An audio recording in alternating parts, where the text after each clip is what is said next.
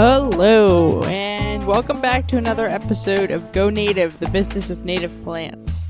I am Mitzi Sosa, your host. On today's episode, we are talking to Steve Beeman of Beemats Floating Wetlands.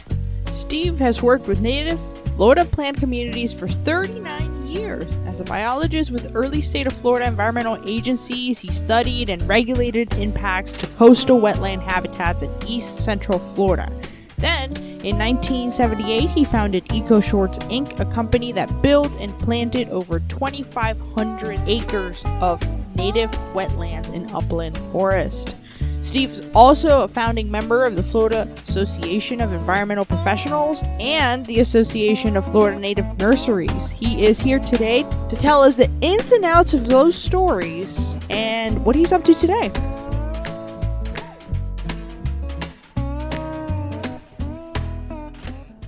All right, so we're going to get right to it. So, I like for us to start with a quick, simple introduction. Tell us about yourself, who you are, and what you do. Okay, I'm Steve Beeman. Um, I started a company in 1974 called EcoShores. I went to college in Hawaii. I got a job working for the state for four years. And then I started this company called EcoShores, and we planted native shorelines. When my son Forest got out of college, with his degree in uh, environmental horticulture from Texas A&M, we started Beeman's Nursery in 2000. And in 2009, we started this company for planting and growing floating wetlands for water treatment.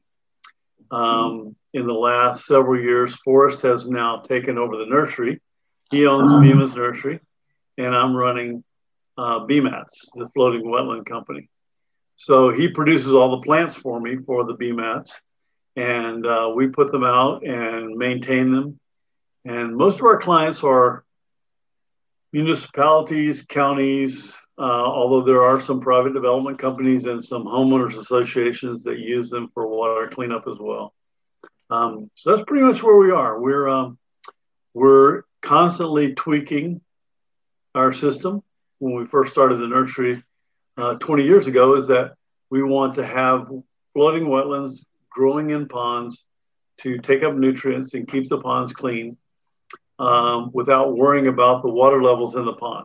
That was our issue when planting shorelines, is that water levels made our work uncertain. We didn't know whether the, um, you know, we would have a drought or whether we'd have a flood, and it impacted the health of the plants growing on the shoreline we didn't realize until we started floating wetlands just how good they were at actually taking up nutrients because it's like growing hydroponically except that you're not if you're growing tomatoes hydroponically you add nutrients to your to your mixture when you're growing hydroponically in a, in a stormwater pond the nutrients are there and they're actually your target the idea is to harvest those nutrients out of the water so that you don't uh, have a a food source for algae and hydrilla, duckweed, and other nuisance plants.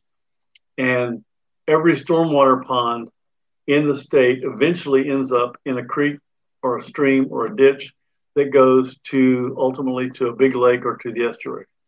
Right. So the bottom line is we need to keep as much of that nutrient load out of the estuary. And the way we do that is by reducing it at its source, which is stormwater and treated wastewater and that has connections to the alga blooms. Oh, 100%. Yeah. yeah. 100%. That, that's, that's the causative factor. Nitrogen and phosphorus primarily, but there are other constituents, but primarily those two. Yeah. And we throw nitrogen on our agricultural fields. We use phosphate fertilizers. Um, and those two are the main culprits. Uh, yard, you know, we, we spray our yards to get the grass green and uh, landscapes, golf courses, all that contributes in some way. Could you tell me a little bit more about the nursery and um, the Beemats business? We're in New Smyrna Beach. Um, it's a 20 acre nursery um, that Forest runs, Beeman's Nursery, and we grow almost exclusively native plants. We grow some plants that are not natives that we have, you know, people a demand for. Um, in floating wetlands, everything we use pr- pretty much is, is a native plant.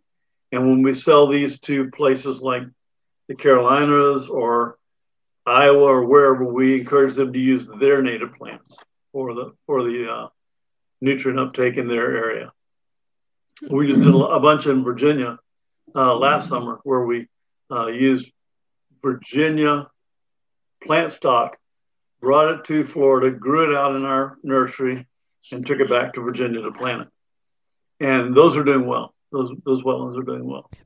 And just to recap, Steve is running his Steve Beemats business. His son is in charge of running Beeman's nursery, and Beeman's nursery makes the plants that eventually go into Steve's Beemats.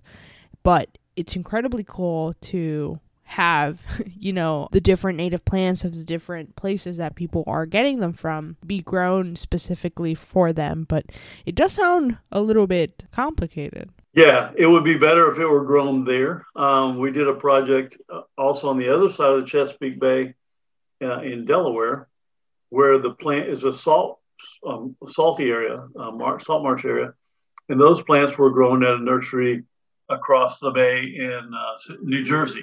Sorry about that.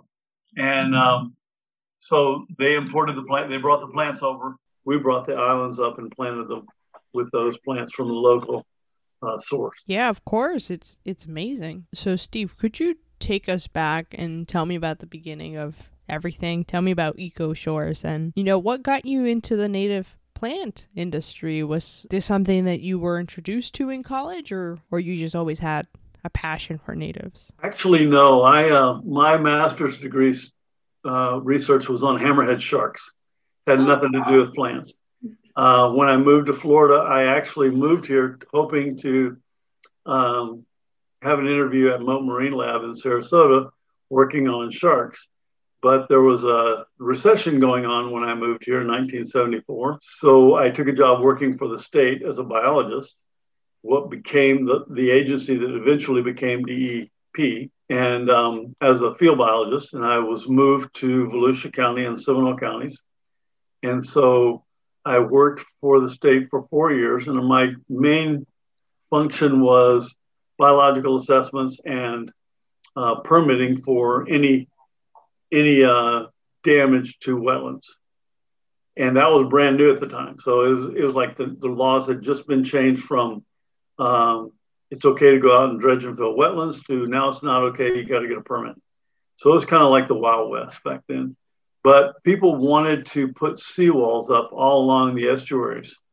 And um, I kept trying to tell them that if they just planted native shoreline intertidal plants, there were two or three major advantages. The number one major advantage is you don't need a permit from us, from this agency. You just do it. Number two advantage is it's a um, sloping shoreline. So it attenuates wave energy, it doesn't reflect it. And the third thing is that you created a nursery for fish and other marine animals. So you're going to have a productive shoreline that, you know, fishing next to is going to be a lot more fun. And I had people say, well, that sounds fine. Who can, who does this? You know, who can I call to do this? And I couldn't find anybody. So I said, well, I'm going to just quit and do it. So I took the leap and started doing vegetated shorelines. Uh, the first one I ever did was uh, in Daytona Beach for a banker right across from the chart house. And um, then it went from there. We started planting estuarine shorelines, and that branched out into freshwater lake shorelines. And then that we, we were we caught the attention of the golf course industry um, for doing not only wetlands but also uplands uh, that were impacted by development for the golf course. They didn't want to grow grass on them. They didn't want to uh, fertilize them. They don't. They just wanted a place out of play that kind of blended into the to the natural environment. And to their credit, they they put a lot of effort into it. They started a program called the Audubon Sanctuary Cooperative Sanctuary Program in the golf industry. And so we we then got into that field in a big way. Uh, we started doing acres and acres of, of native habitats every time a golf course was built, we got to do, you know, native habitats. It was their cheapest alternative because they didn't have to maintain it after it was done. It was just finished. And we planted plants that didn't need any care. You just left them alone. They became wildlife habitat right in the middle of the golf course. And so that worked well until about 2006, 2007, when the economy crashed and all the golf courses that were being built stopped. Um, all of the golf courses that were on the drawing board came off the drawing board, and we lost about 80% of our business in those two years. Fortunately for us, we had a huge mitigation project that came on board uh, over in the villages, uh, which was a 600 acre wetland project, and that kept us afloat. And um, we also started then working on the floating wetlands in a big way. And then we started doing that. We got the patent for our system in 2009. And then we started sl- slowly building that up and doing a lot of research because, frankly, we didn't know at all what these things were capable of. And so we got involved with Clemson University. We got involved with Dr. Wanielista at UCF and um, Harvey Harper, Dr. Harper at uh, uh, his company in Orlando. Doing he was doing consulting work for Patrick Air Force Base. So we set these studies all going at the same time, and through that, the state of Florida, DEP, adopted um, best management practices for stormwater, and they actually listed us in there as one of the approved BMPs for stormwater development. Of course, back then it didn't matter because nobody was building anything.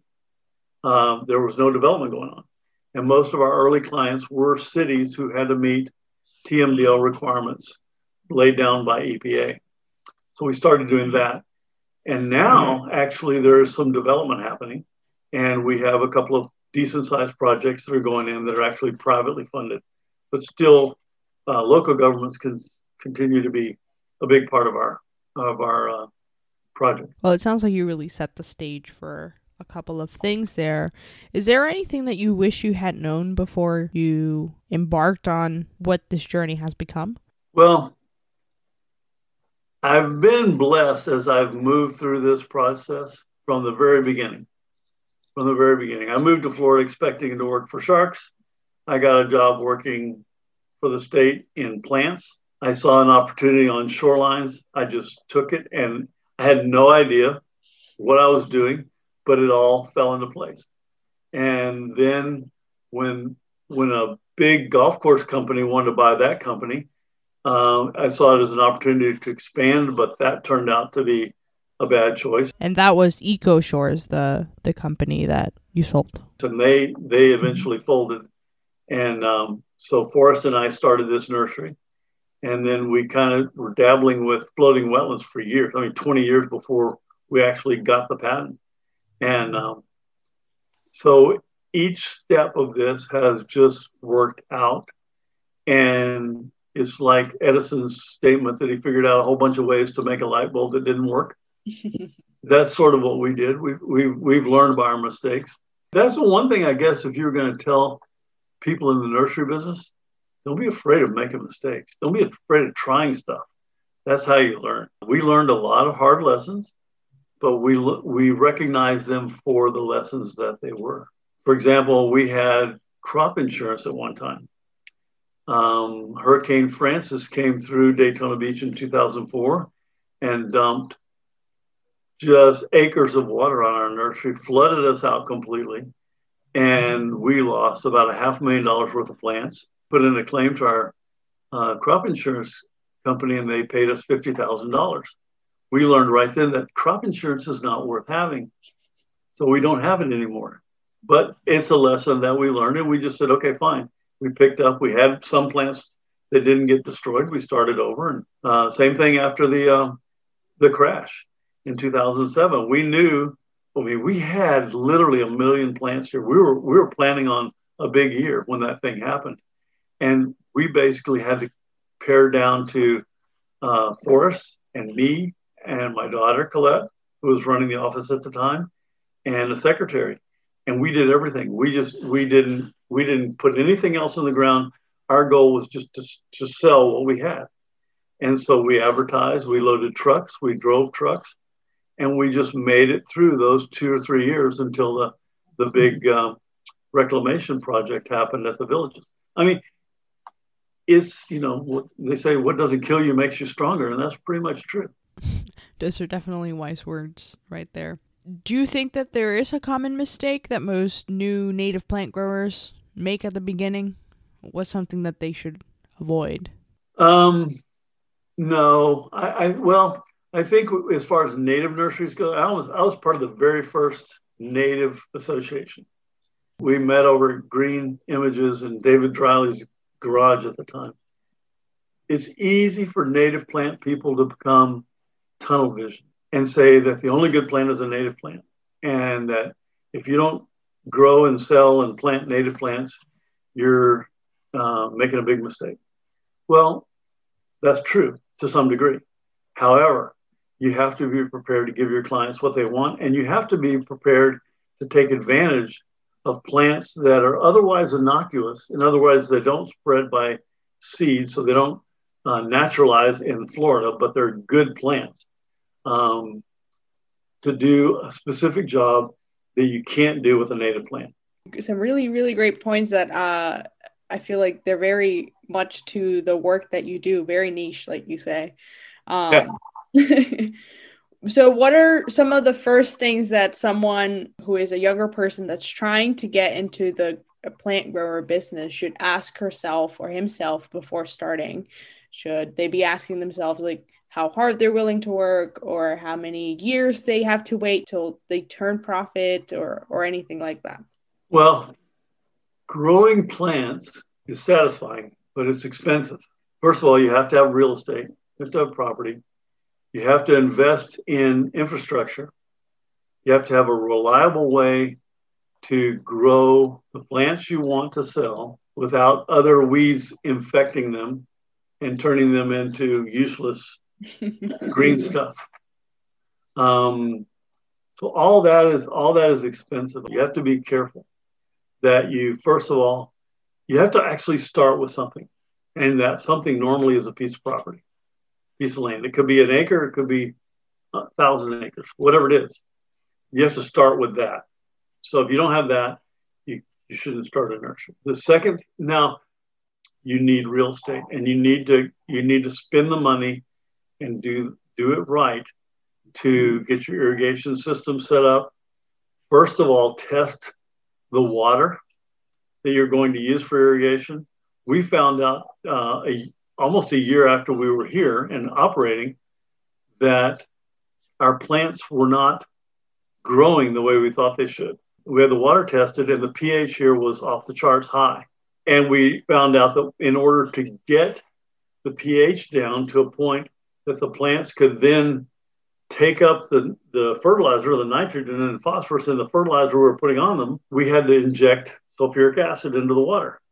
That's a very expensive proposition. So we now have a big acid injection system for this nursery so we can use less fertilizer. And that's always been our goal. I mean, before we were throwing fertilizer out and it did not go to our plants. It went into our little storage pond here and grew algae. And so um, that's that's primary importance. How good is your water? Uh, can it be used just the way it is for um, irrigation? Um, can you collect rainwater in a cistern and use that? But I'll tell you right now that the very best water for plants to grow in is rainfall. And so during the rainy season, just take advantage of it because it's going to be great. That's the best water ever. But when you don't have rainy season, either figure out a way to put in a pond and store that rainwater and then use it for irrigation, or um, in, in, which case you'll have to line it. You have to line it with plastic or concrete because otherwise you're going to get all the other stuff through the sidewalls. The other thing is to uh, once you once you know how to grow plants, establish a market. In fact, you should establish the market first. Go out there and ask people, what do you need? What do you want? From talking to other nurseries and to other landscapers and to contractors what is in high demand and what do people have a hard time getting and then figure out why do they have a hard time getting it You know, is it because nobody's growing it? Is it because it's a pain to grow? And so, if that's the case, can you figure out a way to grow it effectively and sell it for a reasonable price? And that's the bottom line. Because you have people all the time who say, well, I put, you know, $5 into growing this plant, so I have to sell it for eight or nine. Well, the market is at six. Can you do it for six? You got to cut down your cost of growing it down to three. So that's that's really important that you look at all those production costs and you, you know what you're doing as far as soil and fertilizer and people. Those are amazing points that I think a lot of people are going to learn a lot from. Over the years, have you seen any changes that would make it easier or harder to become a native plant grower? Well, it's just like in farming, there are a whole lot of big organizations that have taken over the bulk of plant growing. Um, same thing in farming, where you have these multinational corporations growing all of our corn and wheat and rice instead of the family farmer. So I think that um, that in and of itself is is something you have to overcome because they can do it. They're doing it on a um, scale that makes it really, really hard to compete price wise. So you have to compete availability of, of hard to find plants or a niche of plants that they're not doing because it's not worth their time um, or something like that. You, you, have to you have to think about where your place is in the big picture and don't try to compete with the huge growers because you can't. I would I would caution against looking for and taking money from investors because then you owe them. Caution against taking money from banks for mortgages unless you're sure that the return is worth it. You know, can you make enough money off of growing those plants that the uh, you can pay off the mortgage? I know I listened to people tell me things and I thought, well, that's good advice, and I didn't follow it. so I still made the mistake, and and and anybody will. You know, the the the thing is to not be afraid of mistakes. Right. You know, understand them for what they are. They're lessons of how not to make a light bulb. And that's the big idea. So basically, mistakes are a good thing to make when you're starting, and they are great ways to learn what to do, what not to do, what works and what doesn't. Okay, Steve, so one of the last questions that I have for you is a question that I've been asking all of the people that that we've had the pleasure of interviewing and in the spirit of talking about learning and teaching and if you could design a native plant grower program, what would you make sure it included? Um the very first thing is a real good working knowledge of the native plants in your area. When I when I moved to Tallahassee and was given this job, they took us out with biologists into the field for three days and basically showed us every plant on the state's um, wetland indicator list and told us how to identify them and all that. What saved me, I mean, it's three days, three days to learn all this. What saved me was I took a camera and every, I took a picture of everything they said and I took notes and I had a list of what they were showing us in order. So I took notes and then I went home at night and studied it and put it together and made a little booklet. Here's the plant. And so when I went out in the field later, I could refer back to my notes and say, you know, yeah, this is this, and and I that's how I learned it. But it would have been much better to have a semester or a year long class that teaches you. Eh, First of all, start with the plants from the uplands, and then the plants from the mid areas, and then the plants from the wetlands. And in each case, there are subcategories like in the wetlands, there are some plants that are underwater all the time, some plants that are emergent but still need to be in the water all the time, other plants that are emergent but go dry every once in a while. And, and you work your way up. Once you have a real good working knowledge of how all that works, now when you start your company, you can say, somebody says, Well, I've got this place over on the beach side. It's not on the dunes, but it's behind the dunes, so it gets salt spray, but it's kind of in a little low spot, so it does get rain and it soaks in there, but it's salty. What do you got that works? You'll know. You have to know those environments, and that's what makes the difference. That's what people come for. They come for your plants, but they also come for your knowledge of how to use those plants. And and once you plant them or they plant them, they're not going to just die because you put them in the wrong place. and and nobody nobody wants dead plants. All right, and that is what we have for you today. Thank you so much, Steve. You can find more on Steve and his floating wetlands at beemats.com. Again, thank you so much, Steve. We'll see you around next time. All right. Thank see you later. Bye. And as always, stay tuned for more podcasts coming your way. You can visit our website at nativeplanthort.org. Thank you so much for listening and see you next time.